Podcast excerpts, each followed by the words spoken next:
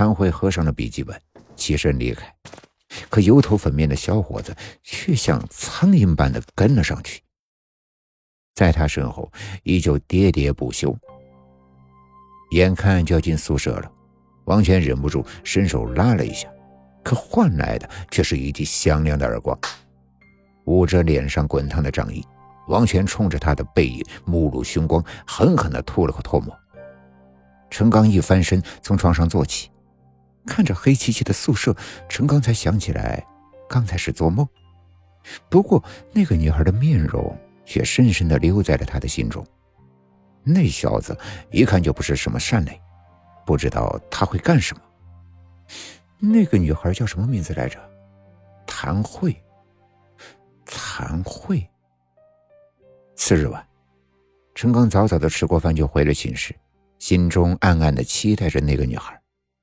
谭慧不知道他后来怎么样了。于是陈刚再次躺在床上，一合上眼，竟然又见到了自己站在幺幺八宿舍的门外。于是他好奇的伸手想推门进去看看，却径直的穿了过去。陈刚迈步走进去，和自己印象中乱糟糟的幺幺八完全不同。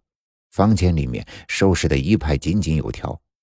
一侧的书桌旁，一个女孩正在埋头的奋笔疾书。唐慧，陈刚的心中不由得一喜，原来我的宿舍以前住着这样的一个大美女啊！陈刚蹑手蹑脚的走到唐慧的身边，轻轻的坐下，动作小心翼翼，生怕打扰到她。陈刚定定的看着眼前娇美的面容。心中一怔，发自内心的怜惜。突然，身后一阵吱嘎的声音传来，陈刚一回头，正看见上次那个油头粉面的王权正鬼鬼祟祟的从门缝里探进身子。又是他，他想干啥呀？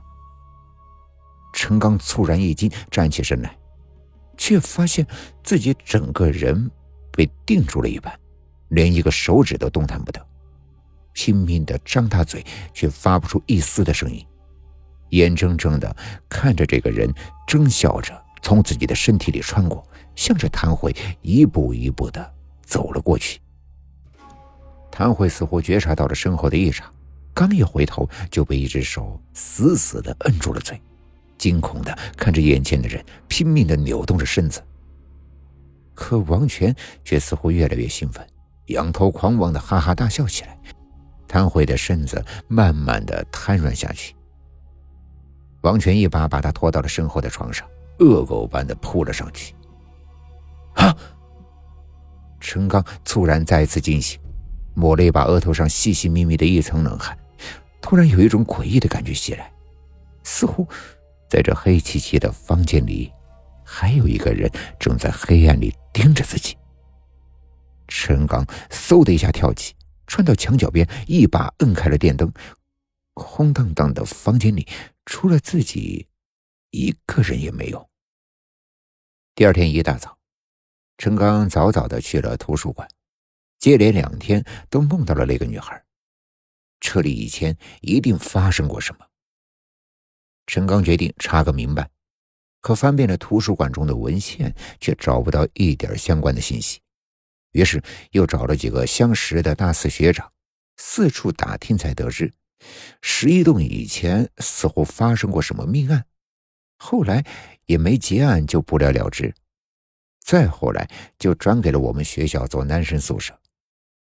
十一栋以前到底发生过什么？为什么自己会一再梦到那个女孩？开学那晚梦到的女孩又是谁？这一切有什么关系？一系列的疑问压得陈刚喘不过气来。不管怎么样，今天晚上一定要知道最后的答案。天很快就黑了，陈刚回到了宿舍，看了一眼房间内静静的陈列，索性连灯都不关，霍伊躺到了床上。冰冷的灯光，闪亮的办公桌，原来。是在办公室里。陈刚回过神来，只见几个西装笔挺的人正自坐在高高的办公桌后，兀自闭目养神。坐在沙发上的女孩不时发出一声声压抑的抽泣。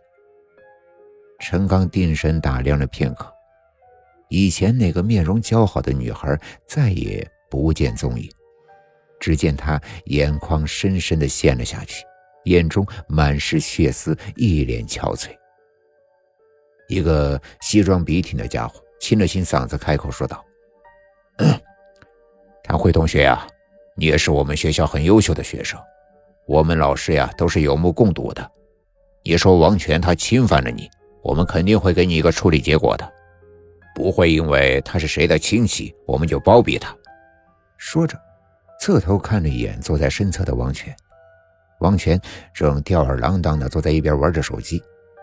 听到这里，不屑的撇了撇嘴。不过，咱们呢也是讲法律的，什么呀都要讲个证据。你说他侵犯了你，你也去医院检查过，没有证据，你怎么能？污蔑他呢？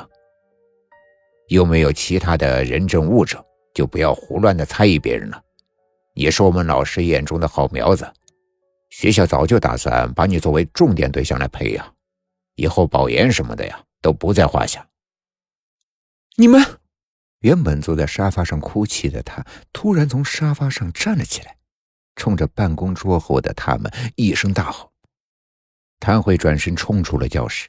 一口气爬上了楼顶的阳台外，抹去眼泪，回头狠狠地看了一眼身后的众人，闭上眼，带着无尽的怨恨，义无反顾的跳了下去。不！陈刚拼命的冲上前，想要伸手拉住他，可仍然晚了一步，脚一滑，连自己也一并坠了下去。瞬间，只见楼顶。站着一个发丝低垂的女孩，一阵风吹过，飘起了遮住面庞的头发。只见一侧的脸已经是一片血肉模糊，露出了森森的白骨，仅剩的一只眼球和半边嘴唇冲着陈刚咧嘴笑了。这到底是梦，还是现实？可惜已经来不及思考。砰的一声，重重的坠在了十一栋楼前的水泥阶梯上。一瞬间，将十一栋的大门前都染成了一片鲜红。